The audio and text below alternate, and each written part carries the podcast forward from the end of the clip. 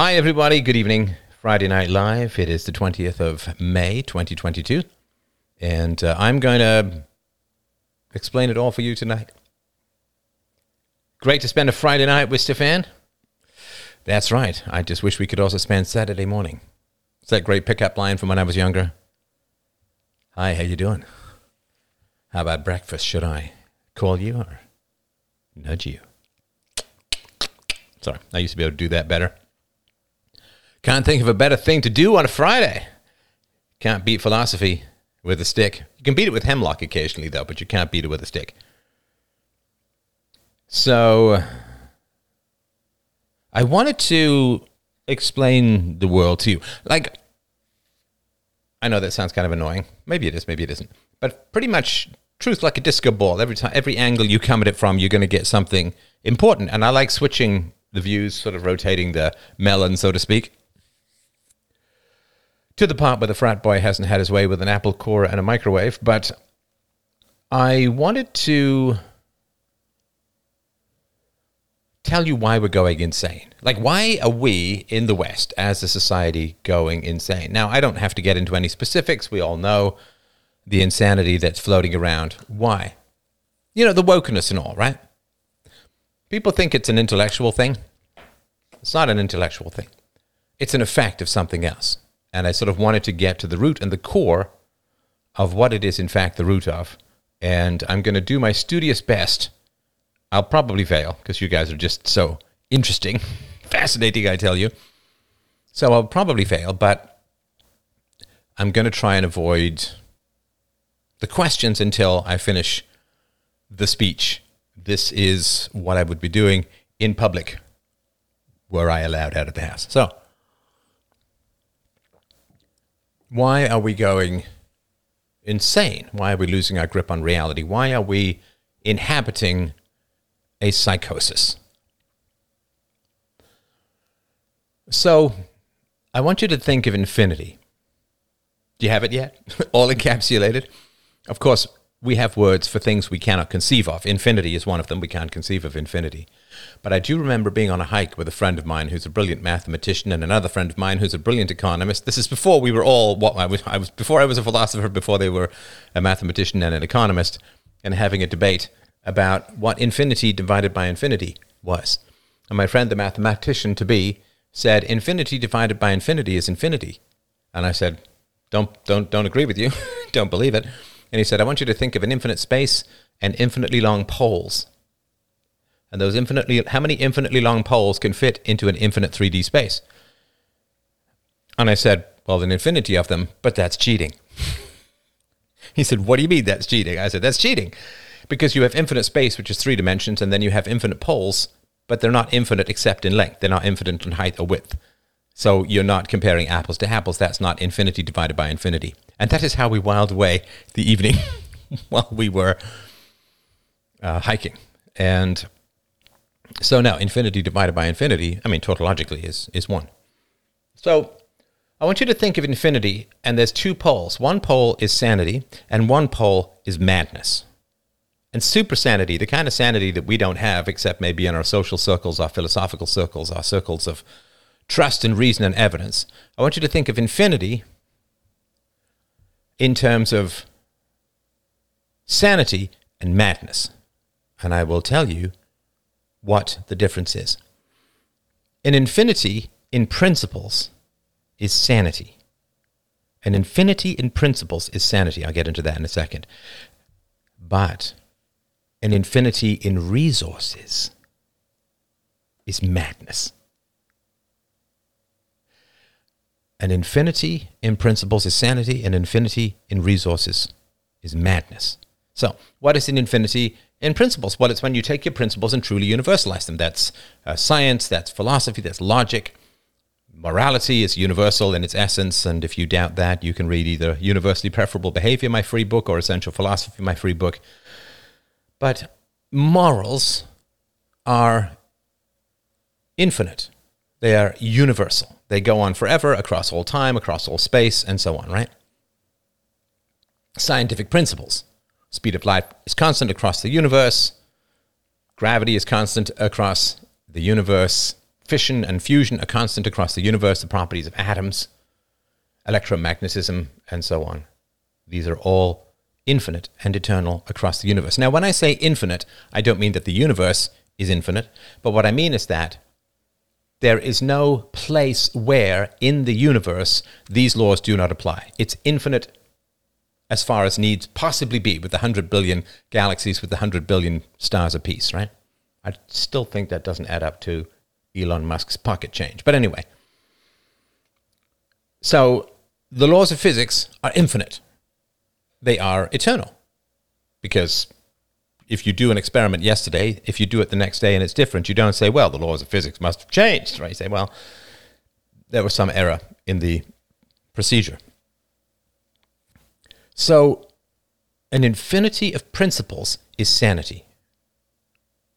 Do we hit me with a why if that makes sense to you? That an infinity of principles is sanity, logic, reason, science, morality. Okay, we're getting some whys. One N. Laws of math. Thank you. Perfect. Absolute. I, you know, I knew there was one that I was forgetting, and you all come to my rescue as usual. The laws of math are also yes. Numbers are infinite. You don't do numbers in India and then come over to America, and the numerical system is totally different, right? So, sanity is universality and infinity of principles, of concepts, where they are yeah, universal. Oh, universal versus infinite. They are two sides of the same coin. They really, it's two ways of saying the same thing. Universal is everywhere, at all times, under all circumstances, and infinite basically means the same thing. So if we are in a giant heartbeat of a collapsing universe, then everywhere we could possibly record the laws of physics, the laws of physics will be valid. And so they're infinite for all practical purposes. Because everywhere, if we could go somehow beyond the universe, whatever that would even mean, then the laws of physics would have to apply there. Because you simply like you go to Mars, the laws of universe, the laws of the uh, physics apply.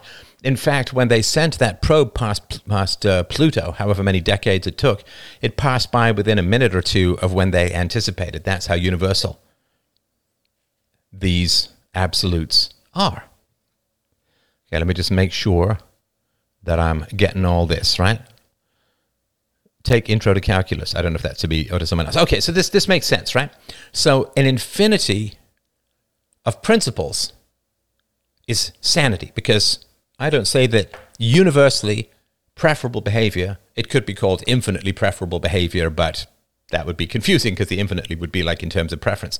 Universally preferable behavior simply says that a moral law is not contained by location, it's not contained by time, it's not contained by opinion, it's not contained by emotion, right? Universal is universal. I mean, if you're looking at radiation coming from the sun, it's going to hit your skin and do its thing, regardless of whether you like it or don't like it, uh, regardless of whether you're in Portugal or in Spain or like it's it's universal, right?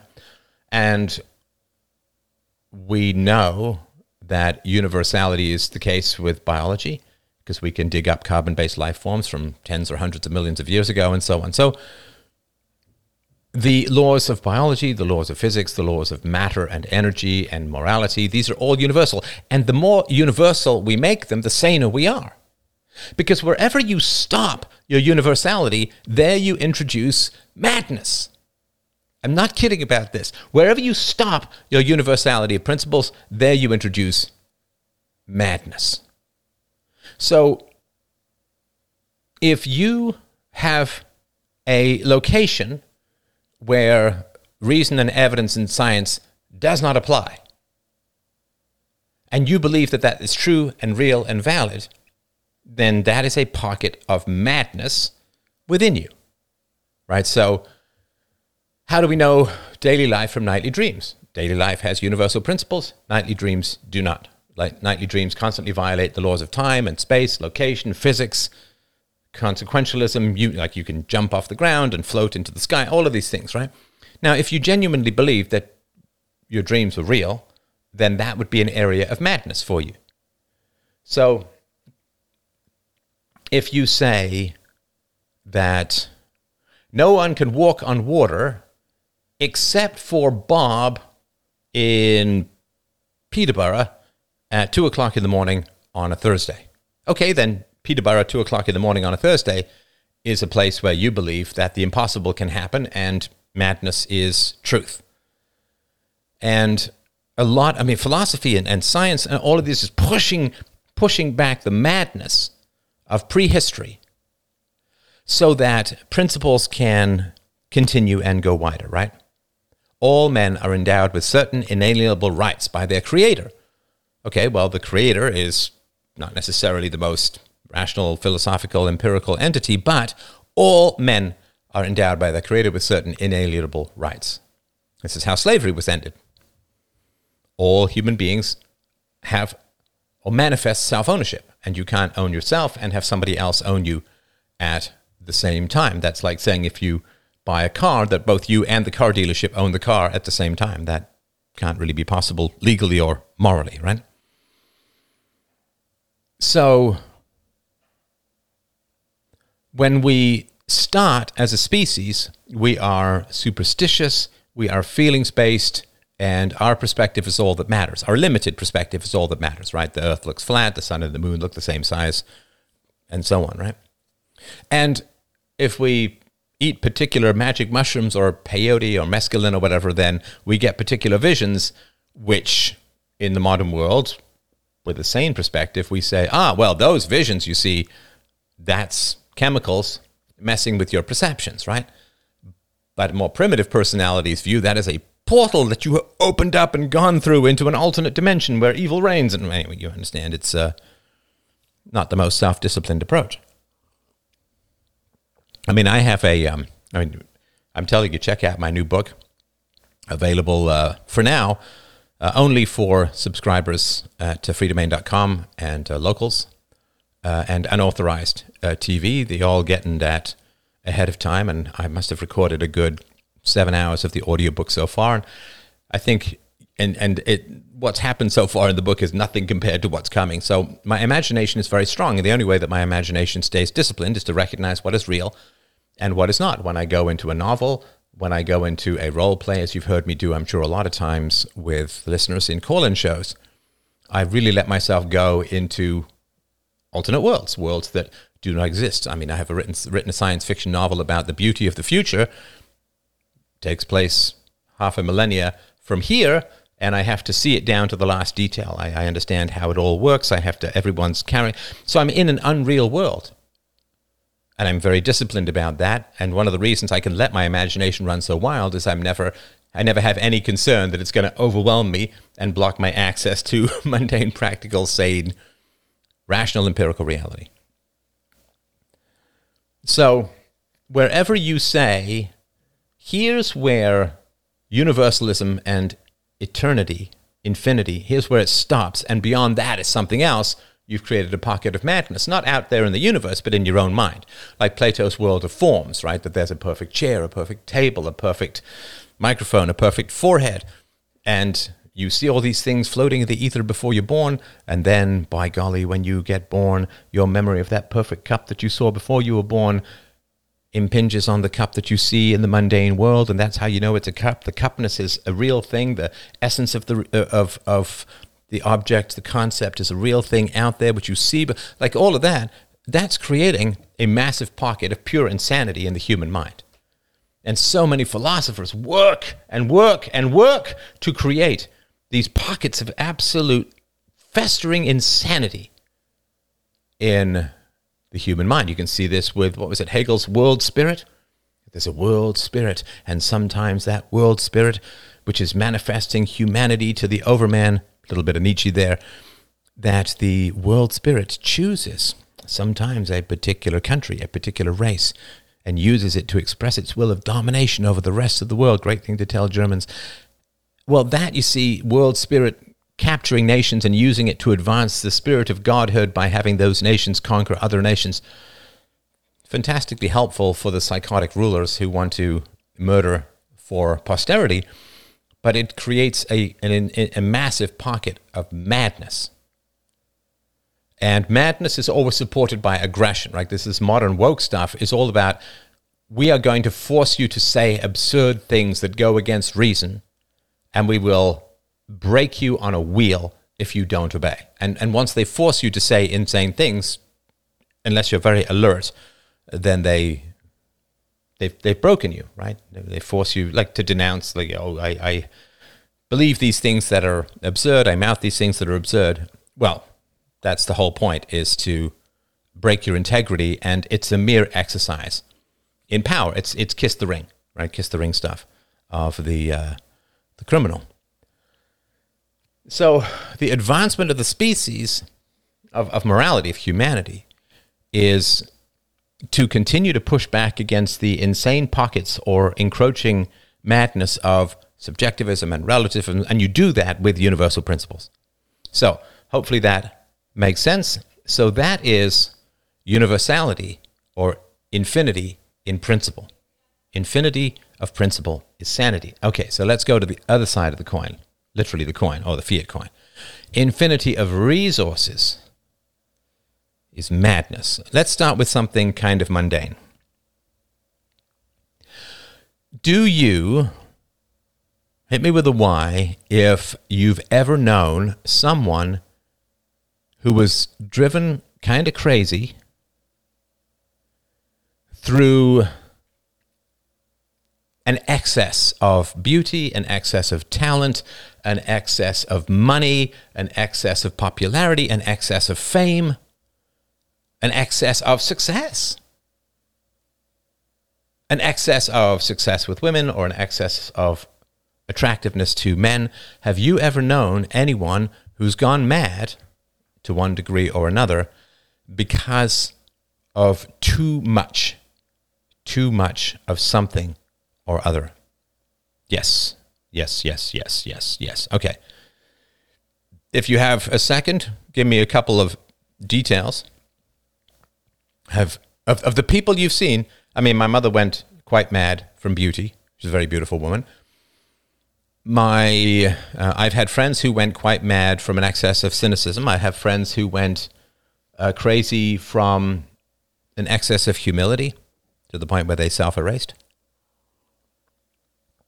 I have friends who went crazy from a sudden inheritance. I have a friend who just got a huge sum of money out of nowhere, and uh, it was not good for him. I, I, write about this actually in my novel Just Poor. You should get that novel again. It's free. JustPoorNovel.com. I was just talking about this with the guy who's checking the audiobook with the book. And he was saying, Well, why did this terrible scene occur? And I said, Because egalitarianism always leads to murder. One guy I knew from high school became so mad from being a so called Chad, he became a drug dealing rapist. Well, it's, it's the Amber Heard thing, right? It's the Angelina Jolie thing, right?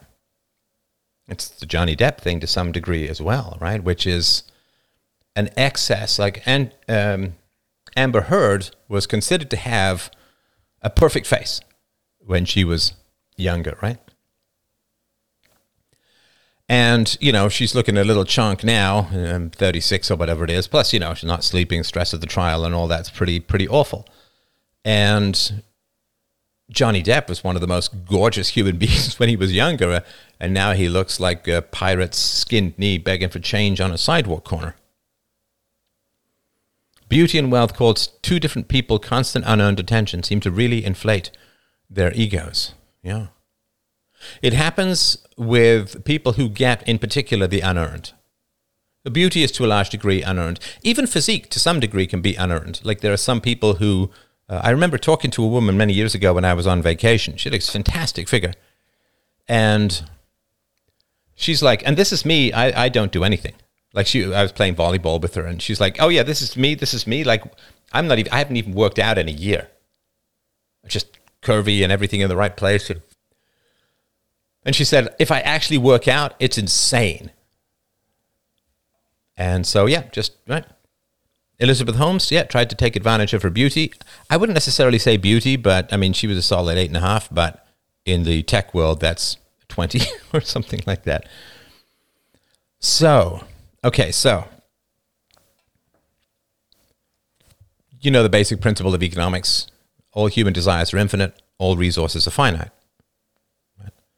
You always want a faster computer, you always want to live longer, you always want to be a stronger or fitter or more flexible, you always want to have more money, you always have, want to have better things, want more time. Like all of our human desires are infinite, right?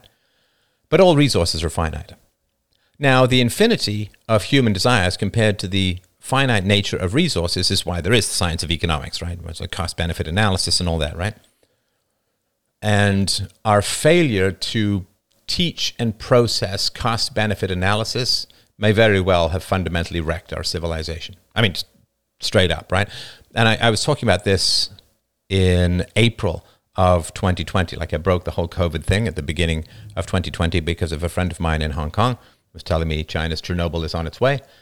And by early April, I think it was early, late March or early April, I was basically saying that the lockdowns are a disaster because there's no cost benefit analysis. Lockdowns will be a disaster because there's no cost benefit analysis. Everyone's just saying, well, we'll lock down.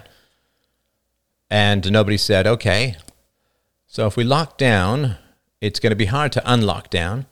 And what's going to happen to surgeries, what's going to happen to dental care, what's going to happen to alcoholics, what's going to happen to kids who might be stuck home with abusive parents, what's going to happen to drug addicts, what's going to happen to children's education and social skills and and and and and right and I posted an article on freedomain.locals.com which you should really check out. It's free to join about the unbelievably horrible effects that the lockdowns have had on children, which of course was very predictable. And of course, I grew up my whole life saying, well, we should privatize healthcare. And people saying, oh my God, there's so many people dependent and desperate on healthcare. You can't possibly privatize healthcare because everyone needs their healthcare. And then in Canada, like here in Canada, it was like, oh, no, turns out, funny story, we can basically cancel healthcare for 18 months and it's totally fine.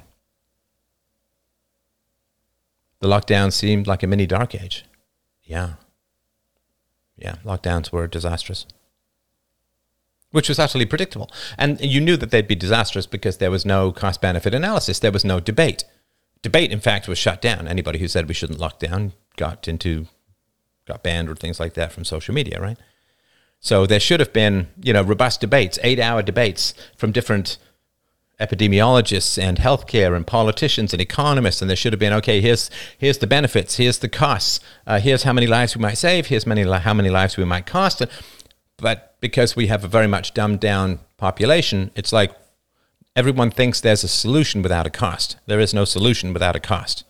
Should you save your money? Should you spend your money? There's no answer to that. Everyone's like, stack sats and stay humble. There's no answer as to whether you should keep your bitcoins or not. I mean, if you're 80, spend them and enjoy your life. There's no answer. There's no answer. Should you exercise or should you sit on the couch? There's no answer. Everything is a cost benefit, everything is a trade off. Should you go to bed early or go to bed late?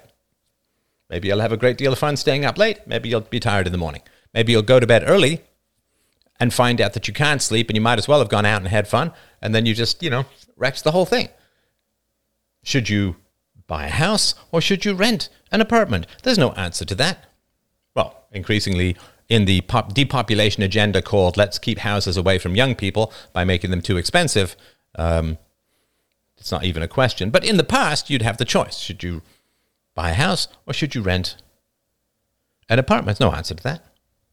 Because if you rent an apartment, you could take the money you'd put on a down payment on a house and you could invest it and buy something that will be of value, right? Or you could, you know, buy the house. Should you buy a house or should you invest in the stock market? Oh, we should invest in the stock market. Good returns on your investment. Well, until recently, it's like, okay, but if you invest in the stock market, where are you going to live?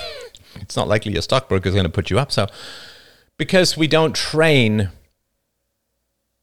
children. And I think this has a little bit to do with gynocentric education, right?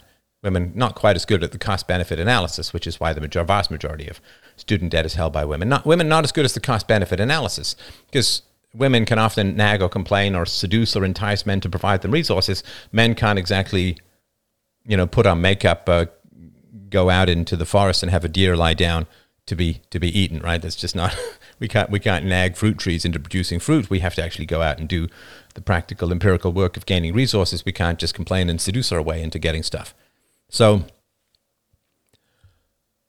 we don't understand really cost benefit analysis anymore. So what happens is we careen from disaster to disaster, and by the time those disasters show up, we're on to the next disaster. Uh, what is the cost benefit analysis of sending billions and billions of dollars of weapons into a war zone? Some of which will legit be used to arm neo Nazis. Of that, there is no question. So Cost benefit analysis is why we have infinite desires and finite resources. So, what happens when human beings get infinite resources?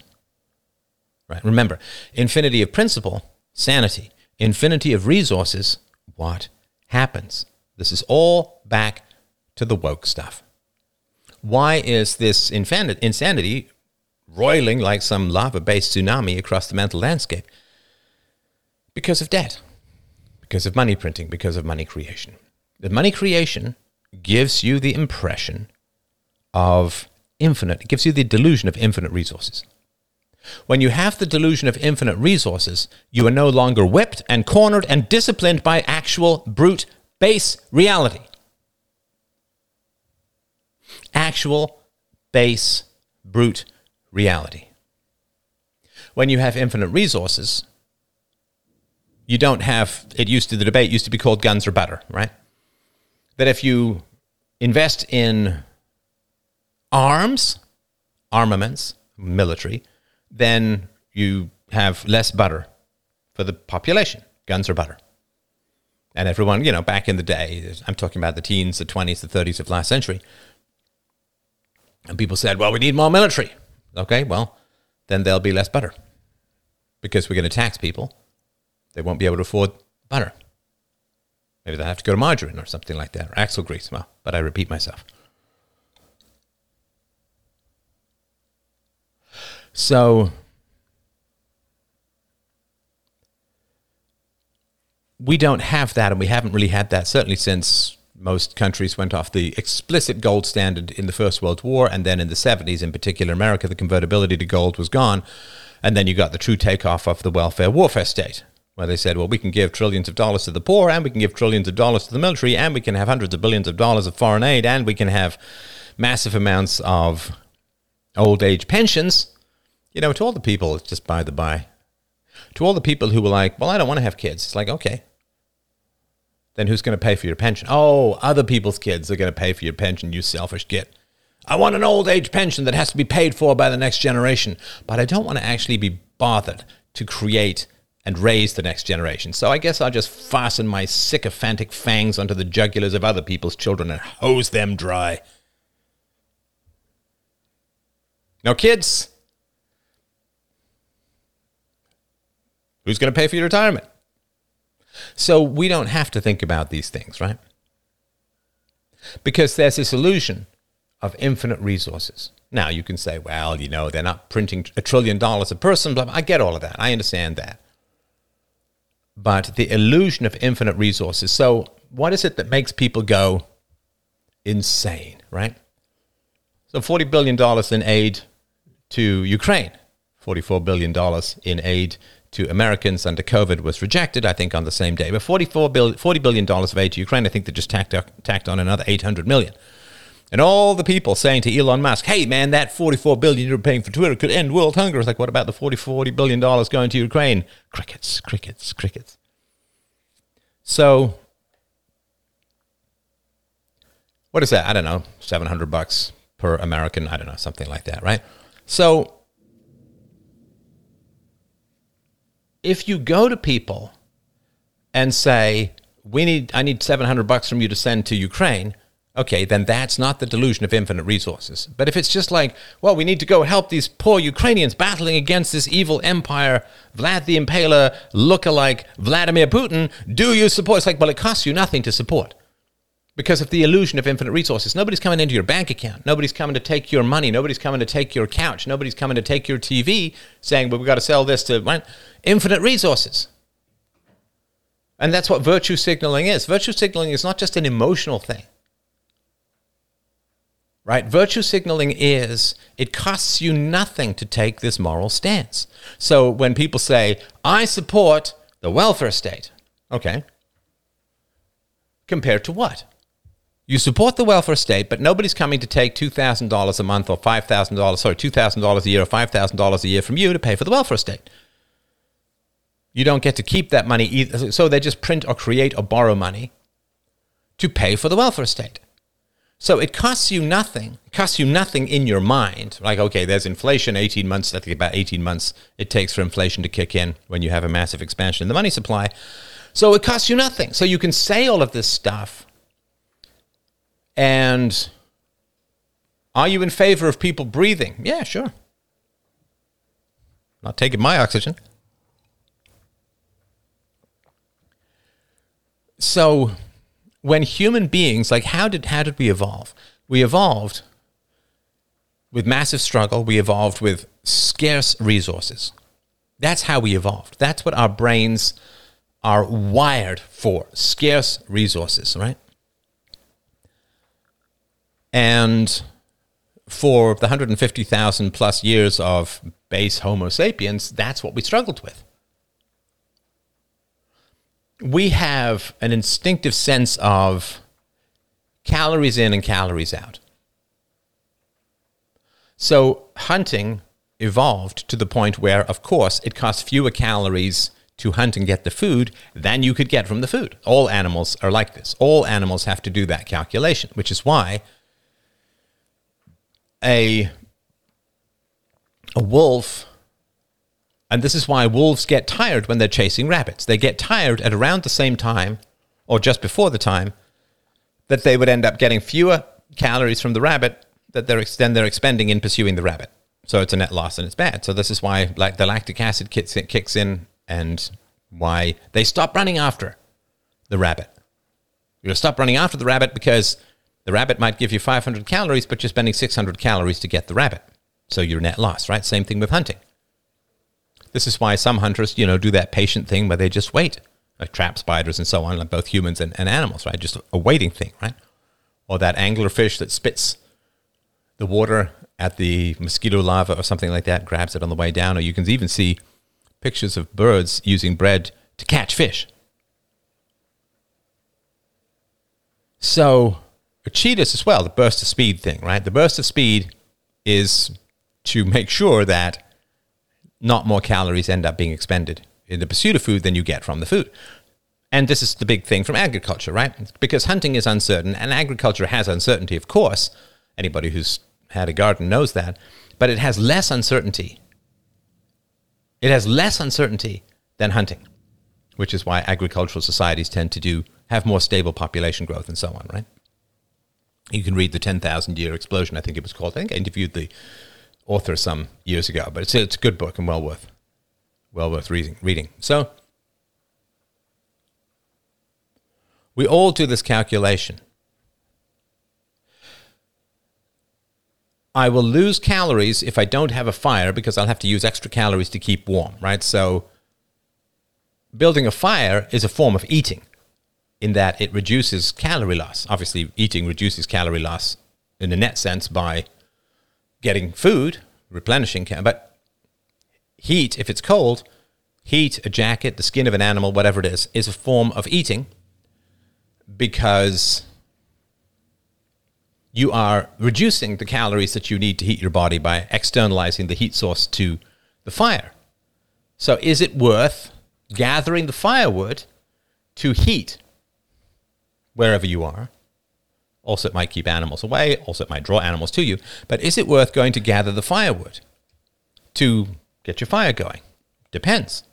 If the fire is firewood is really scattered or wet, or you won't bother because you won't be net positive for calories. So calorie management, all about the winter, right? So in the winter, you can't get calories from the environment in a cold climate, really. So what do you do?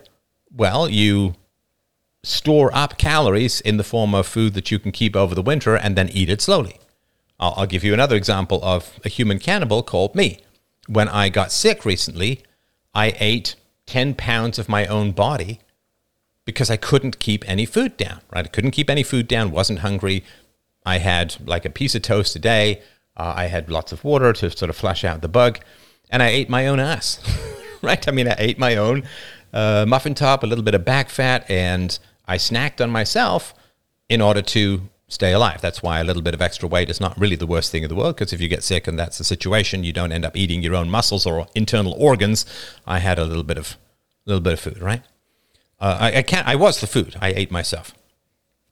So we have evolved with the empirical life or death limitation of calories and shelter and food and and so on, right? Also, I mean, if you look at it this way as well, for men, the supply of eggs you can impregnate is very limited, right? Because you've got to get a woman who's single, whose boyfriend isn't going to kill you, uh, who is attracted to you, who's willing to have your baby and stay with you and raise your baby, and then your baby's got to be popular enough to have a baby as well uh, in time and so on, right? Which is why the parents who let their kids get fat and be unappealing, it's like, my God, there's one thing you've got to teach your child is how to be likable. And uh, I am, I would say, one of the great human experts in being likable and unlikable. There's very little in the middle. You love me, you hate me. There's really not much in the middle. And uh, so we have grown up in a situation of scarcity. We've evolved in a situation of scarcity scarcity of calories, scarcity of heat, shelter, scarcity of reproductive options, at least for men. For women, of course, much easier. And so, an infinity of resources, what does it do? What does it do for us? When we can gain things with no expenditure of effort, well, it puts us in the realm of magic. And the realm of magic is the realm of madness. Right? The realm of magic is the realm of madness because magic is impossible things.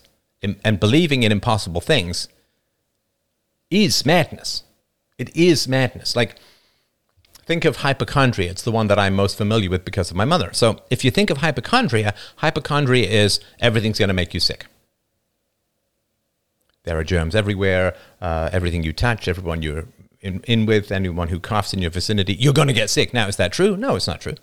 I mean, it's true if you have some massive immune suppressant or immune deficiency or you're immunocompromised in some way. But, you know, that's not the. If you're worried about germs and you're immunocompromised, you're not a hypochondriac. A hypochondriac is somebody who believes that he or she's going to get sick without any evidence that that's the case, uh, any more so than anyone else. So hypochondria is believing in imminent illness with no proof.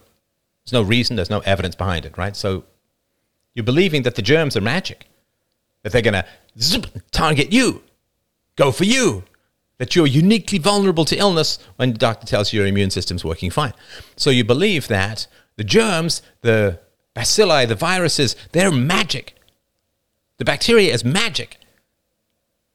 It can just get through you and burrow through you and by- bypass your defenses. Your city is open to the Spartans, whatever, right? Makes me think of Harry Potter. Yes, I did a whole review of, of Harry Potter. Yeah, Harry Potter is uh, insane. And Harry Potter is in an insane asylum, right? He, he's violent and he's abusive and he's destructive and he harms his stepbrother and he is then institutionalized in an insane asylum, which he believes is a wizard school where impossible things happen. He's a center of attention and everyone loves him it's a violent child's descent into malignant narcissism and utter psychotic fantasy. It's a horrible story in that way. So, if you think of other, I was just did a listener call today with a guy whose girlfriend, past girlfriend, was severely agoraphobic, like could not go outside. Yeah, she had been um, horribly sexually abused as a child, but she had a belief in the danger of the outside world. The danger of the outside world was that someone was just going to attack her, was going to destroy her. Now, when she was trapped in a family and was being attacked, massive amounts of sympathy, but to then translate that learning situation and then project it onto the outside world is not rational. So when you were in your home, yes, you were attacked, you were raped, you were sexually abused as a child, massive amounts, bottomless amounts of sympathy for all of that. But then saying the exact same dangers occur every time I walk out on the street and, you know, if she lived in America, she could be well armed or Canada, whatever, right? So that's not rational. Again, massive sympathy. I understand it's a tough thing to work through, and I'm not trying to take away from any level of sympathy, right? Wow, Stefan, really have to suck the enjoyment out of things. it's not good for you. Look, you can watch Harry Potter as an entertaining story. It's nothing wrong with that. I enjoyed the books, totally fine. But you have to recognize what's being done to your brain, right? What's being lured out in front of you. The idea that you can get something for nothing. You know, I have a piece of chocolate occasionally, but I know chocolate is not that great for me, so I really don't have it very much, right? So, oh man, you're telling me I can't live on a steady diet of chocolate and believe that chocolate is salad, man? You're just sucking all the joy out of things. It's like, no, I'm not. I'm having you enjoy the use of your teeth for the next lifetime, right? So, no, reminding you that magic is madness It's not taking the joy out of things at all. You can still have magic. You can still enjoy stories. You can, but just know what they are. They're portrayals of madness. I mean, this is superheroes, right? So superhero movies is just the new wizards, right? They're just new wizards new super beings. And superhero movies are there to have you believe that if you don't have magic, you can't have courage. That courage is reserved only for magical entities, which means you will be a coward for the rest of your life. If, and this is why, and that's fine if you, you can go watch these movies, is just know what they're doing to you, right? You can eat chocolate, just know that it's not great for you in large quantities, right? Or whatever, right? So sugar. time to have you done a synopsis of the first six Star Wars movies? I did some Star Wars stuff. You can look for, uh, yeah, just look for Star Wars at fdrpodcast.com. All right. So, oh, and then Lord of the Rings is perfect madness, right? Perfect madness. Because not only is there magic all over the place, but the very third book is called Return of the King. Return of the King, right? and everything's great. You see, everything's fine, everything's solved, everything's wonderful. Why? Because Aragorn is king. Yay! Denethor is gone. Everything's better. We've got the good kings. And it's nonsense, right? Because there were great kings in the past, and then Sauron came along, and then Saruman came along, and then Denethor came along, and it all turned to shit, right? Oh no, but this time, what is this the end of cycle? It's never going to be bad again? You still have a king, and even if you have a great king, the whole problem is massive political concentrated power of monarchical leadership. Oh, it's okay because a good guy is in the seat of power. The ring is the king. Right? Return of the king is return of the ring. The ring and the king are the same thing. Nobody can handle that power. Oh my God, Boromir. Oh, you can't have that ring. That's but you know what? Aragorn would be a great king. Let's do that. And the, the, pathetic thing, of course, is that Tolkien completely betrayed his own personal ideology because he himself was an anarchist. As he said, not of the bomb throwing kind, but, you know, nobody can handle power, nobody should be in charge of anybody else, there shouldn't be a state.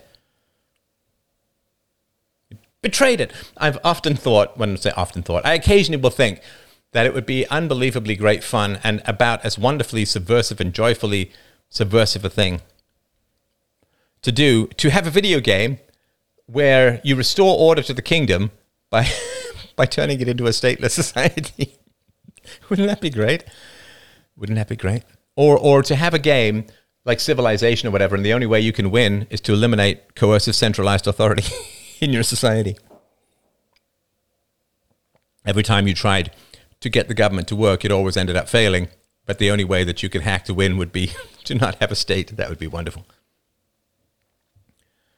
So, limitations. When you don't have limitations, when resources are created out of nothing, that is not just an invitation to madness, that is almost a commandment to madness. And think about this in your life. If you could type whatever you wanted into your own bank account, what would happen to your sanity?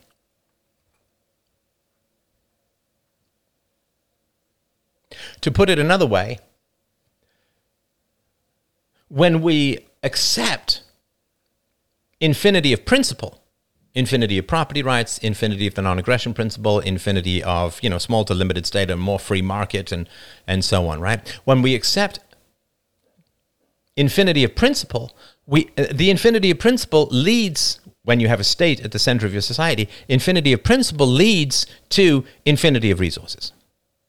Because infinity of principle produces so much wealth that the government can use it as leverage to borrow, to print, to create, to tax, to create the illusion of infinite resources. And when you have an infinity of resources, the inevitable good that is produced from the perception of an infinity of resources is human, bottomless, rancid rage. And isn't that one of the characteristics of sort of modern craziness that's sweeping the West? Is bottomless rage. Rage. Why? Why is there rage when there is the perception of infinite resources? Because infinite resources means every problem can be solved. You just have to like people enough. Because you've got infinite resources, you can solve the problem of poverty. You can solve the problem of racial inequality. You can close the pay gap. You can, you can do anything, anything, because you have infinite resources. It turns human beings into gods, which is insanity for a human being. It's not how we evolved, and it's not the truth of reality. So, if you have infinite resources, this comes back to the question of the poor, is an obvious one, right? So, if you have infinite resources, why on earth would you not want to give to the poor and help them out?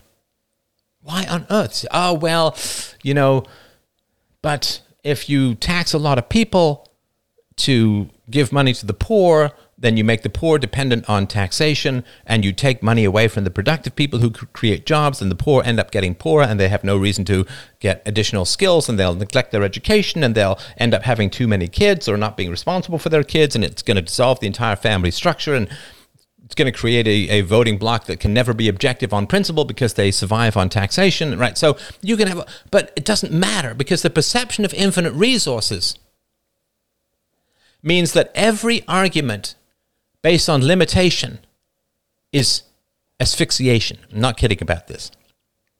When you believe in infinite resources, when you have this psychotic fantasy of infinite resources, which is aided and abetted by the state creating and printing and borrowing and all, then what happens is money becomes air. Now, in very rare circumstances, you're trapped under a boat that turned over. You're a scuba diver, like you're an astronaut. In very rare circumstances, are you ever worried? Are you when was the, have you ever in your life been worried about being able to breathe because of the air around you? Not you know if you have uh, some COPD or something. Hit me with a why if you've ever been worried about breathing. I did once when I was in the Dominican. I was um, skin diving and foolishly swam into a ship that had sunk and there was a jagged hole in the hull and I swam in because I was following this cool fish. And then when I swam in, I realized there was a current that was going in the hole and it was very hard to get back out of that hole. And I could, you know, it's the kind of thing 30 seconds you can be dead, right? So I tore the shit out of my arm getting out of that hole, getting back up to the surface and have been thankful ever since and never done anything like that again, right? Lethal gas at work? Yes, when you were sick. But when you were sick, it was your ability to process oxygen, not whether there was oxygen, right? So, yeah, you go cave diving, right? There's a very big issue. And of course, if you are a, uh, a, a high altitude pilot and, and you're, you know, you need to get your oxygen and so on, right? Open heart surgery, yeah, well, you got to worry about that too. But that's not oxygen in the environment. That's just whether you can process it, right? So when you say to someone, we want to we, we don't want to give lots of money through the state to the poor because they believe that money is like oxygen we're literally saying we should deprive the poor of oxygen. That's what they emotionally that's this is why people get so angry and so enraged. Because if you were at a dinner table and somebody was saying you know we should just go find a homeless guy and and, and deprive him of oxygen you'd be like what kind of horrible psycho monster are you? Like I never want to come back to this dinner party and I never want to see you again and whatever, right? And if I ever hear of a hobo strangled to death, I'm calling the cops to tell them what you said. Right? So we perceive oxygen, air, as an infinity of resource. And, and we're right. We don't think about, I mean, I'm standing here in a studio. I don't sit there and say, well, I gotta check the O2 levels because uh, if I do one more rant, man, I pass out. I mean, I might pass out, but not for lack of oxygen, right? I mean, I'm in a room, right? There's some ventilation, not much, but I'm fine. I'd have to talk for a long time to run out of air. And you don't think about that, right? You do not think of running out of air. Now, maybe if you get, uh, you're driving along and some giant avalanche goes over your car, then you've got to start worrying about your air. But we don't, we don't worry about air. So for people who believe, emotionally accept the delusion of infinite resources, when you say, let's not have a welfare state, you they hear you say, let's kill the poor. Let's deprive the poor of oxygen. Because you say, well, why on earth would you not want to give the poor infinite resources? If you have infinite resources, why not help the poor? What are you, crazy? Because there's no cost benefit analysis. Because they've not been taught that. They don't understand that. The government schools haven't instructed them on that. So it's like, why? Look, if you give a poor person air, it doesn't mean you can't breathe. Why? Like, why? It's like you want to put a plastic bag over the head of the poor, right? Choke him out? Like, what are you? What are you, psycho? What? You don't want to give women money to, to, to get the pay gap sorted out? What are you crazy? You want to asphyxiate women? Like, this is the level of rage that comes about when you believe in infinite resources. There's no cost benefit analysis, there's no limitation of resources. It's just like like if you're walking home with some food that's about to spoil and there's some homeless guy starving to death and you're like, well, I'm sorry, I'm not giving you my sandwich. You know, the homeless guy says, Can I have your sandwich? You're fat and you look really full and you got Mr. Creosote sauce on your face. And he's like, No, I'm not giving you my sandwich. I'm going to throw it to the girl. No, not even the girls. I'm throwing it into the sewer right by your head. I can't possibly eat it. It's about to go off, but you can't have it. Ha ha! Into the sewer it goes. And somebody's going to look at you and say, What kind of psycho are you? This guy's about to die. You can't possibly eat the food. You can't take it home. It's not going to keep. Just throwing it into the sewer? Like, you understand the amount of anger that you would have, the, the, the perspective and opinion that you would have about someone. If there's infinite resources, why the fuck wouldn't you want to help the poor? Why the fuck wouldn't you want to give free healthcare? Why the fuck wouldn't you want to help out Ukraine? Why the fuck wouldn't you want to give foreign aid? Why the fuck wouldn't you give free medicine to, to the sick? Why, like, why would you not do any of these things? Because resources are infinite, and therefore anybody who wants to deny any part of those infinite resources to anyone in need is a murderer. In the same way that if you want to deny oxygen to someone, you will kill them. Now, I can think of situations where I would be absolutely sane and sensible to deny oxygen to someone. if you and I scuba diving, we go down, we're down 100 feet or whatever, can't come up the bends, right? Got to rise the speed of the bubbles and all, right? So don't take my advice about these things. It's been a long time since I scuba dive, but I do remember this. So if we're both down 100 feet, 200 feet, and your regulator breaks, your scuba gear breaks, what do we do? We buddy up, right? So you breathe for 20 seconds, and then I breathe for 20 seconds, and we head to the surface because we're, you know, got to get to the surface. So I would deny you oxygen for those 20 seconds. You would deny me oxygen for those 20 seconds. Why? Because our oxygen is really limited. Why? Because we don't have gills. we're down at the bottom of the, well, we're 200 feet down in the ocean, and we only have one scuba regulator between us, right?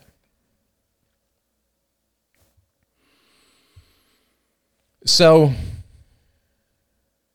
the level of rage is that people who believe that resources are infinite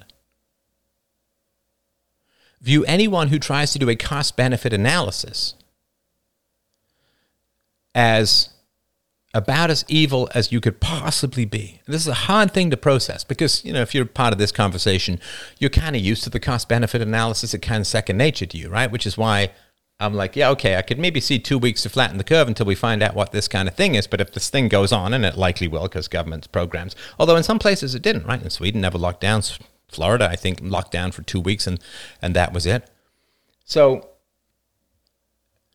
if you look at, there's no such thing as cost benefit analysis, then everything is viewed in moral isolation, which is insanity.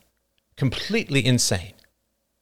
So when people say we need to lock down to slow the spread of the virus, and that's the only variable in the equation, right? This is infinite resources, no cost benefit, right? We need to slow the spread of the virus. We've got to lock down. And if you say, I'm against lockdowns because they're propagandized, maybe because they're dumb as a bag of rocks, maybe because they're ideological in some way, or maybe they're just addicted to virtue signaling, which is when you say we should do something nice when it costs you absolutely nothing. There's no cost benefit analysis involved. So they say, well, we uh, got to lock down to, to, to slow the spread of the virus. You say, well, I don't think we should lock down. That's all they hear is, I want the virus to spread. Literally, that's all they hear. I, for some bizarre psychotic reason, because I'm probably deeply evil, I just want the virus to spread. That's it, right?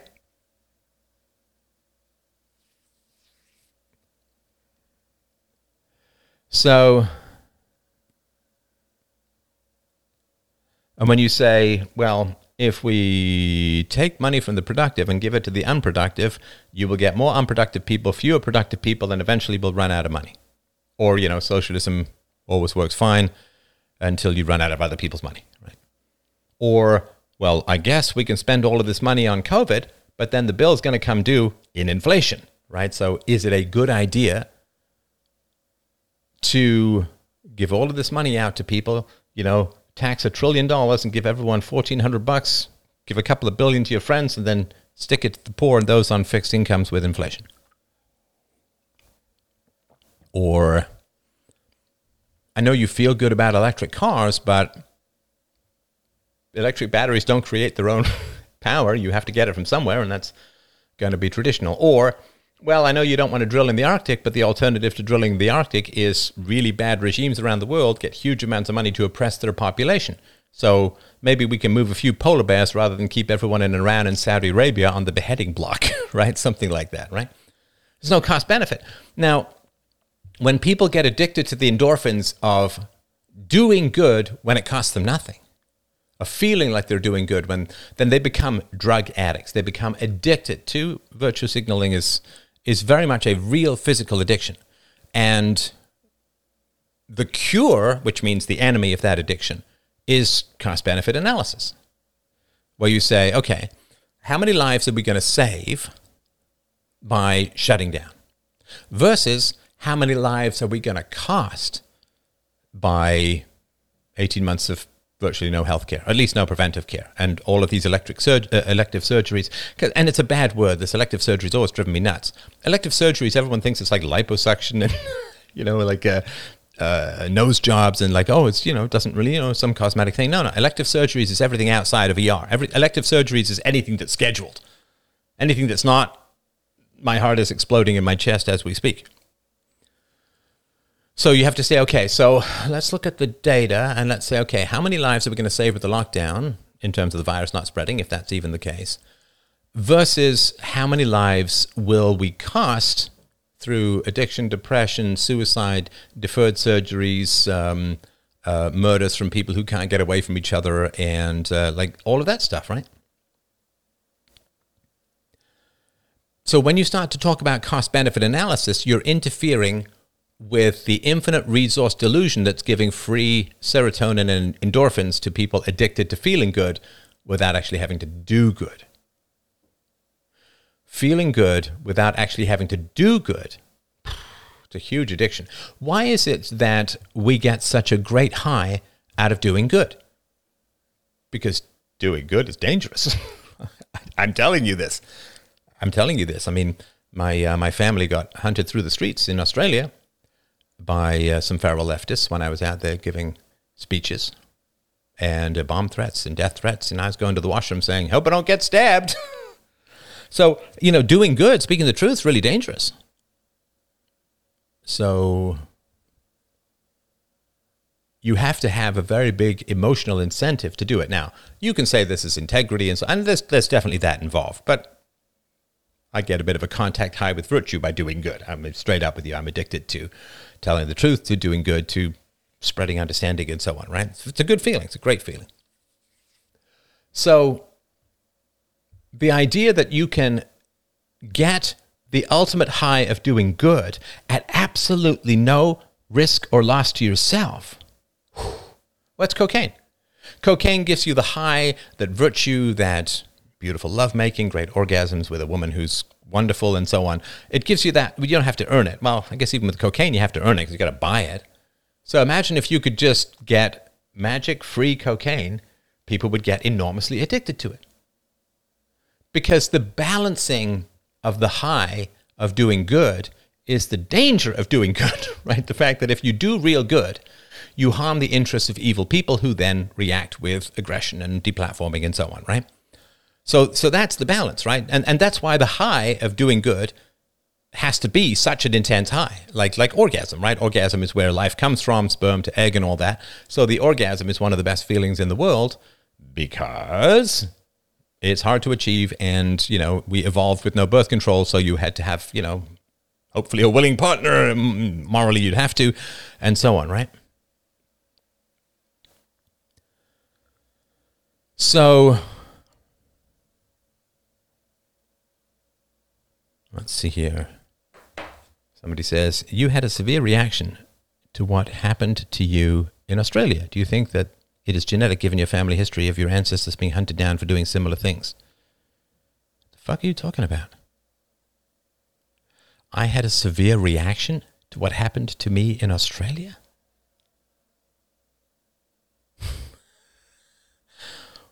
what are you talking about?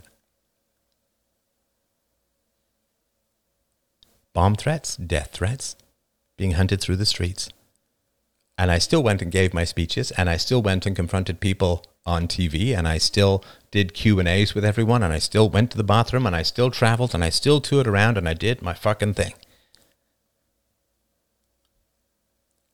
Maybe you've not been in the situation where people are trying to kill you and attacking people coming to see your speeches and turning over their buses and throwing giant batteries through their windows. Maybe you've not been in that situation. Until you have been in that situation, don't tell me that I had a severe reaction, okay? Don't even try to tell me that I had a severe reaction. It was a severe provocation. The idea that I had a severe reaction to having my life threatened, to being physically hunted through the streets by having people who coming to my venue physically attacked by being called every kind of horrible name in the Australian media? That I had, you're focusing on my, what, severe reaction? No, I went and gave my speeches. I stood up in front of the crowd. I was positive and pleasant and engaging and did my thing.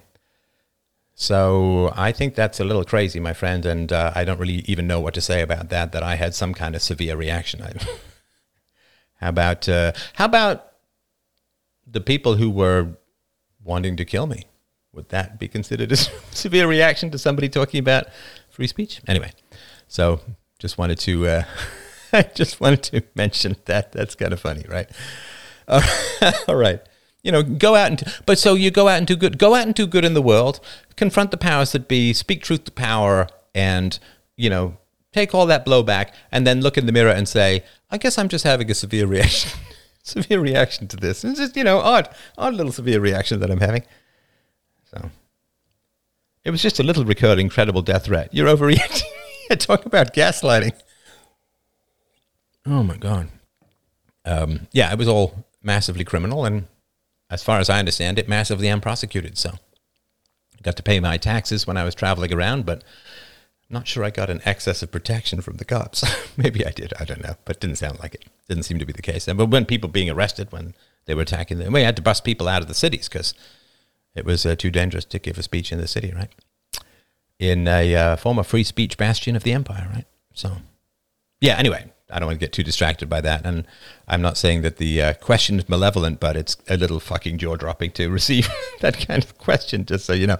And I bring this stuff up not because I don't sort of sit there, wake up, and huddle in my bed because of what happened, what, fucking four years ago in Australia, but it's a good example, right? It's a good example. Um, of what happens in the same way that when I was out there in Hong Kong, uh, with marching with the anti-communist, anti-CCP protesters and getting facefuls of tear gas and running through the streets uh, when they were hunting people and spraying them with blue ink so they could identify them later. Yeah, that's um, kind of an intense experience. And when I was when none of these things were happening in Poland, that was also kind of an interesting experience, which I talked about. And you got to check out these documentaries. Really, I did some great job on these documentaries. And um, uh, you can go to freedomain.com forward slash documentary. So just go to freedomain.com. There's a whole documentaries tab, and my three big documentaries on Poland, on California, on Hong Kong are all there. And I look forward to doing more because I'm sure the world is even more inviting now than it was in the past. so I just wanted to sort of point out that the infinity of resources makes people insane because there's no balancing, no limitation, no blowback or pushback on their desire to get the joy endorphins of doing good. You've given them a risk free environment for getting the drug of virtue without any of the risks of virtue. In other words, because in the past there were, we did not evolve with infinite resources. Because we didn't evolve with infinite resources, the do goodery that we wanted to do was limited by having to survive or wanting to survive, right? I talk about this in my novel, right? In The Future, the novel, free domain locals.com. A couple of bucks a month, you get it right now. Total, you can get it in the feed, consume it on your podcatcher, and all that's wonderful. So, in England, winter was cold as a witch's tit, right? And worse in other places, right? And so, what happened was you would store your food up for the winter, and your neighbor maybe didn't. You got an anti grasshopper thing going on, right? And your neighbor didn't. So then your neighbor would run out of food in February and would come to your door starving. And hey, maybe you'd packed a little extra. Maybe you could give them a little food. Maybe you could help them out a little, but you couldn't help them out a lot. Why? Because your resources are finite. Because you've got enough to get your family through the winter with a 10% wiggle room. Maybe you can give them 5%, maybe you can even 10% if you're willing to live on the edge. But if winter goes two weeks longer, you're fucked, right? So you've got your store of goods that you're getting you through the winter. Your neighbor's out of food. Can you help them? Well, you got to balance, right? Because you're dealing with a, a, a, finite amount of resources. And so, because we have a desire to survive, and that's the strongest desire that we have for most people, because we have a very strong desire to survive, we also, to help out our fellow man, and women and children and neighbors and so on, we get a great deal of happiness by helping other people out. And that's so that we do share our resources. And that's genetic because most of the people we evolved with have similar genetics to us. So help out their genetics is helping out our genetics because there's a huge overlap and so on, right? Particularly in the British royal family. But so we have a great desire to help other people, but it's conditioned by the limitation of the resources, and it's the limitation of the resources that is why we have such a great desire. Right? The scarcity of uh, reproduction is why the orgasm is is so wonderful, right? So, if you can hack the human brain, which has great joy out of helping others so that we overcome the selfishness of just keeping everything for ourselves, right? So, and there's real good tribal reasons for all of that. And, and, and in particular, of course, you can help your neighbor out the first time, right? Your neighbor runs out of food in February this year, right? Now, next year, if he runs out of food in February, you're like, you would nag him all summer to get his food, right? And then if he doesn't, it's like, you know, I really don't feel that much like helping you, right? because now it's just a permanent transfer. It's not like, oh my God, uh, rats somehow burrowed through my wall and got into my food and I don't have the grain, I can't eat it, right? All that, right? Okay, hey, could happen to me, you know, so let's have the slushy tidal wave of resources go back and forth because I'll help you out. Maybe you'll help me out next time. But if it's just like, nah, I wanted to learn how to do finger knitting this summer, so I just never got around to gathering resources. I need your food. You're not going to help them out, right? You've got to be treat them as adults with responsibility. So when you have an infinity of resources, then everyone can get that joy, this emotional orgasm of helping others with no negative ri- with no risk, no blowback, no scarcity of resources for themselves, no threat to their existence, no threat to their children's future as they perceive it, right? Of course there is all of these things, but it's very abstract and it's very in the future and blah blah blah, right?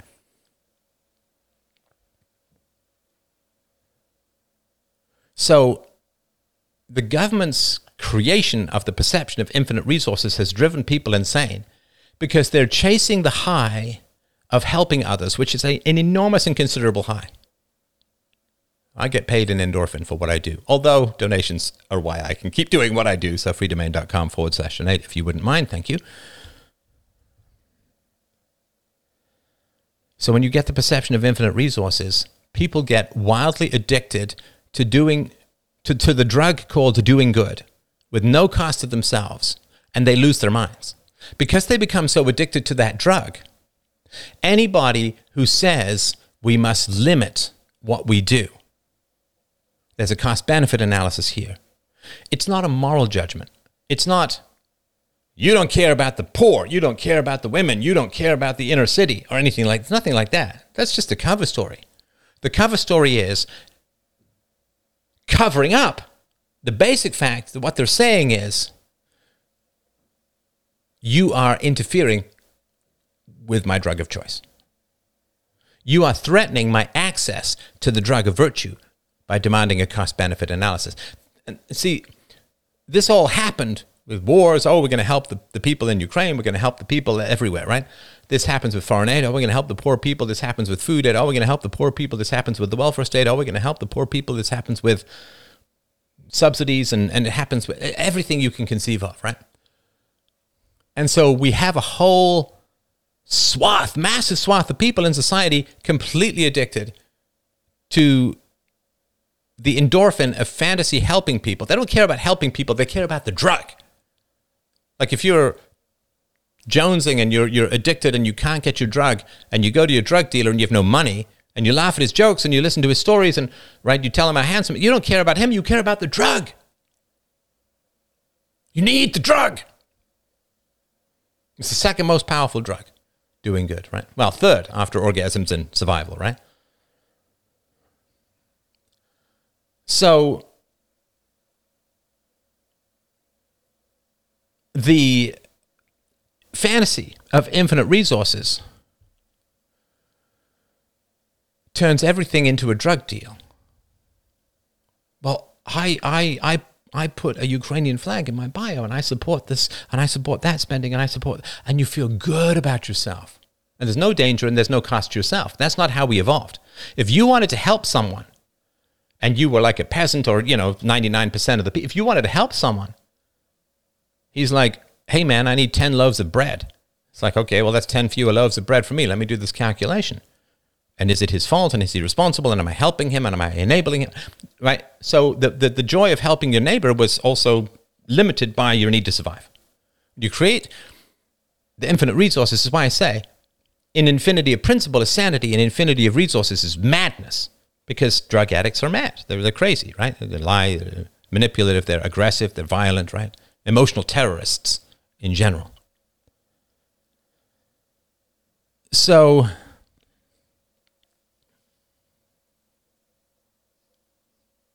when the delusion of infinite resources turns everyone into a drug addict of virtue signaling, and I mean that literally, a drug addict of virtue signaling, then anybody who threatens the delusion of infinite resources is an absolute enemy who must be destroyed because they're a drug addict. So if somebody says, I care about the gender wage gap because I care about equality and I care about women getting paid fairly and I care about blah, blah, blah, blah, blah, right? Okay, so the sensible and sane response to that, absent the state, is to say, well, if I want to help the gender pay gap, then I need to hire women and pay them more. You know, people say to me, oh, you don't care about the poor. It's like, hey, man, I've hired like a hundred people over the course of my career. gave them paychecks for years. Uh, people started their families, they bought houses with the people that I'd hired in my business career in particular. I've hired some people here too, but in my business career in particular, I've hired 100 people and given them an average wage of sixty, seventy thousand dollars a year, software programmers and so on, right? So uh, that's pretty good, right? Uh, that's that's not a bad thing to do because that's helping not just them but everybody else's pay goes up even further, right?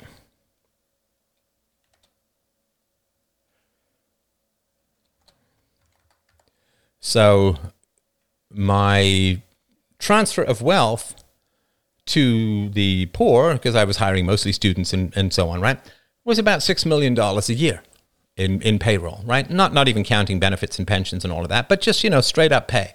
60,000, 100 people over the course of my career, $6 million a year. So $6 million was me being an entrepreneur, creating jobs and hiring people and, and mentoring them. And, and they all went on, as far as I know, I mean, most of them, at least the people I didn't fire, only fired a few, but went on to have good careers and, and I helped to to train them and, and teach them various skills in business that were more than just coding because that's what I was doing as other things as well. So, but if you if you simply say that it's unjust that women are paid less rather than going out and hiring women and paying them more, which would be the way to drive up wages for women, or finding ways to um, help improve the perceived value of women in the workforce or whatever. So, but instead, what you can do because there's this infinite resources is like, well, we should just pass a law and women should get paid more. Why? Because it costs you nothing. I mean, that's your perception. The cost is very abstract and diffuse and down the road and all that, right? So, the perception of infinite resources takes away the limiting factor in our drive to get the endorphin of doing good, which is personal cost. And then anyone who tries to impose a cost benefit analysis is cutting off our drug supply, which is agonizing for us. And there's no more agonizing cutoff of the drug supply than the drug of virtue. Because if you're addicted to cocaine, you're probably not thrilled to be addicted to cocaine. You kind of hide it. But whereas the, the virtue thing is like everything. It's public, it's your persona, it's your value to your friends, it's, it's your value in the world, it's your sense of, of being a good person, it's everything. It's not just the drug.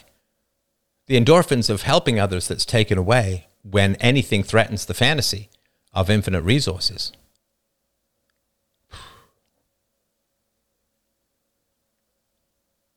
So, when I say infinity of principle is sanity, reason, evidence, logic, math, science, principles of, of reality, that's sanity, man. And the, the, the sanity is that when you, the, and, and the, the the principle, the, the universal principle, the eternal principle is that resources are finite. We know that. Resources are finite. So, part of the principle of sanity is that resources are finite when you get the principle of insanity called resources are infinite. It drives people mad, and their madness takes on both pomposity, va- it's pomposity, vanity, rage pomposity and vanity because you're getting all these endorphins that make you feel like such a wonderful and good person with no personal cost to yourself and no threat to anybody else. I mean, there is a threat. You want the welfare state, you're threatening the productive with taxes and jail, but you know what I mean, right?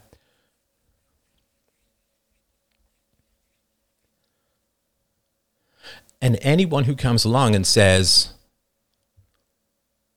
we should go back on the gold standard, anyone who comes along and says, we should limit government spending. Anyone who comes along and says there should be a cost benefit analysis or provides uh, points out the downsides of government spending, and this is the big battle that they sort of want to end up on here. I get your thoughts just before I close off here, but this is this is the big battle with crypto and, and Bitcoin in particular. Is because Bitcoin is limited.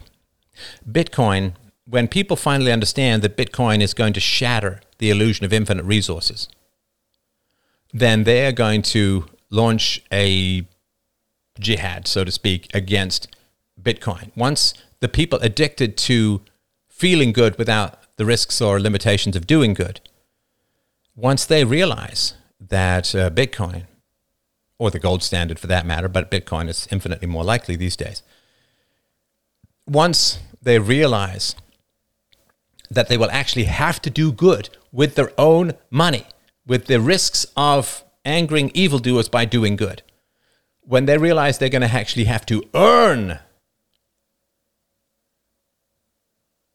they're going to actually have to earn their virtue endorphins. And that they weren't actually doing good. They weren't chasing virtue, they were just chasing the high and was enraged at anyone limiting their access to their drug or threatening their access to their drug. That instead of serving virtue, they were serving evil. Instead of serving on the side of the angels, they were serving on the side of the devils. There's going to be a huge emotional blowback. All right. Any thoughts on this? We've got a couple minutes before we close off. Let's see here. I'd love to hear your take on the challenge of successful people finding a balance between facilitating and supporting children's goals and over supporting. Yeah, well, so when your kids are young, you pour everything into them, and then you've got to step back when they get older. Like my daughter's doing all of this. She writes uh, plays, she gets friends of hers to act them out, she animates them. She's done like two hour movies. She's just fantastic at, and, and to me, I love the stories. I think they're great, right? So I, I don't, you know, I'll help her a little bit if she wants me to act in, in one of her uh, plays. I will, I will do that, and um, I'll give her some feedback on the story as a whole. But just get out the way. Just get out the way. They're fine because you know every time you step in and show a kid how to do something, you're saying I don't think you can do it, right? So I just, if she wants feedback, I'll give her feedback. Um, I don't say that I'm right; it's just my thoughts. So you you pour everything into them when you're younger, and then when they get older, you just step back and you're there available as a resource, which hopefully I'll be for the rest of her life or my life, right? So, oh, somebody says my grandpa, post office, grandma, school district, father, army, aunt, library, aunt, two, job corps, all infinite resource, imagined jobs. Yeah. Yeah. All right, let's see here. It's the next the next chapter of the book, the future. I'm sorry I didn't get to it today. I, I was actually talking about this at dinner with my family. It's like, ah, you know, I did a two hour call with someone to to help them out. Somebody who literally this, this this show, and this is through your support, right? Your support of this show saved this guy from killing himself. Like that's what he opened with. He's like, I was really about to kill myself. I was going through such terrible times. I read one of your books. I read RT, I read Real Time Relationships, The Logic of Love. Love. I read Universally Preferable Behavior. Now he's a brilliant guy, got two master's degrees, going for his PhD, he's going to do great things in the world. You and me and we together saved someone's life. Thank you for giving me the option to do that. Anyway, so I did that, and uh, then I did some exercise, and I may be overdoing it a bit on exercise these days, but um, I did some exercise, and then um, I had some dinner and then I just came in and did this. So I am afraid I don't have a chapter for you today. But yesterday's chapter was an hour and a half uh, and it was really a challenge to uh, to read because it's very uh, well, it's a very philosophical chapter. So uh, keeping that interesting and engaging is is a real challenge. So I'm afraid I will have a chapter for you tomorrow, and it's a chapter that will seriously blow your gourd. I, I, I absolutely took all barriers away from my imagination in imagining the world of the future. There is absolutely nothing that I put any limits on. I gave myself, well, an infinite playground because you know when I, have written a lot of historical novels. I wrote one about 19th century Russia. I wrote one about Europe from 1915 to 1940. Uh, I wrote uh, um, uh, another historical novel about the agricultural revolution in England, and so lots of limitations. You're limited in what happened in the past, right? But man, in the future, when you're creating utopia, when you're creating the most perfect world that can can rationally exist, no limits, baby no limits. Wish I could listen to it all at once. Sci fi that answers real questions. Uh, I think honestly, it's it, it's such rich literature that I think taking it uh, day by day, taking them bit by bit, is probably uh, probably a pretty good pretty good idea. And um, uh, certainly the people who have read it, um, who have been very kind to give me positive feedback, and uh, I haven't really received any negative feedback as yet, which is fine. And maybe they just haven't heard it, but they are saying that uh, listening to each, listening to some chapters multiple times is the best way to go. So I don't think you'll miss much. And this is you know how Dickens would release his novels was in serial form. So, but yes, you should. Um, let's see here. I really really miss your truth about. Please bring back. I appreciate that. I appreciate that. So if you like the truth abouts, fdrpodcast.com. Just do a search for Truth About, and there's hundreds that I, I guarantee you've not listened to all of my Truth Abouts. And so you absolutely could uh, go back and listen to them as well. Don't forget to go through my books and so on. Ukraine, there's nothing to say. I said this on Wednesday. There's nothing to say about Ukraine for me. There's nothing. Philosophy is all about prevention. And I said this uh, back back in the day that the plus of uh, Trump was uh, no war, and and people listened to the media. They chose a swamp creature. They got there. Now they have the war. So I mean, there's nothing to say, right? You missed the analysis. No, it's an honestly, it would be an insult to philosophy to talk about the manifestations of anti-reason in this way, right? Like it would be an insult to nutrition to think that a nutritionist can help with a heart attack. Why would you want negative feedback? It's not a draft. Oh no, I would want negative feedback. I would. I mean, it's not. It's not. It's not been printed and distributed to all the bookstores in the world as yet. There's still things that could be changed. I'd be happy to get negative feedback. And even if it's not for this book, negative feedback could be very helpful for the next book. Because this is the first novel I've written in 20 years. And as you may or may not know, I started out as well, I started out as a novelist, poet, and playwright in particular. wrote like 30 plays. And uh, so, Alberta lockdowns, War Measures Act in Ottawa. Oh, sorry, it's just not interesting. I mean, if, if my fellow Canadians want to vote in a guy who admires China, well, how long has the future taken to write? I'll tell you that. Um, I will tell you that when the book's done. I think it would be an interesting topic. I mean, I'll do a whole roundtable with people who've read the book and talk about the book um, when it's done. And, and I actually want to do a book um, book club for my other novels because, um, particularly Just Poor, which I just recorded chapters twenty through seventy five or something, not too too long ago, and I've been listening to it again, and uh, it's uh, really something. So the future took basically forty years to write because it's everything it's everything uh, that I've been talking about in a concentrated form with wild imagination as the spice, the sugar that helps the medicine go down, so to speak. So, yeah, just go to freedomain.locals.com and uh, grab the book and all of that. Somebody says, I didn't mean to sound terrible when I made the statement. No, listen, I, I don't mind. Uh, tiny negative feedback. You use decimated in the modern sense as opposed to the original meaning. It irks me just a little. No, when I hear that, I hear the decimated thing. I understand that controversy, but this book's even this book takes place in the future. Well, it's the future, the present, and the incredibly distant past. It's a three for one novel. We got the future, we got the present, and we got the incredibly distant past, and how they all interact. So, uh, yeah, sorry about that, but I don't think I don't think the original meaning is coming back. No, it's fine. That's fine. I appreciate it. And listen, I'm, I'm sorry if I got uh, too annoyed about this uh, thing, but uh, people say I'm overreacting to having my life be threatened and people that I care for attacked physically, and I don't know, some put in hospital. I don't think you can have too strong a reaction to that. Um, I think that the strong reaction is someone talking the truth and getting uh, attacked without the protection that you pay for. All right. Thanks, everyone. I'm afraid we're out of time. We've got 90 minutes here on freedomain.locals.com. A great, great platform. I hope that you will join the community. Remember, it's not just about me, there's tons of premium podcasts, the book uh, that's out at the moment. And um, it's a community. You can meet other people who love philosophy and think clearly. So thanks, everyone. Have a wonderful weekend. Uh, maybe talk to you Sunday. And uh, good night. Goodbye. Take care.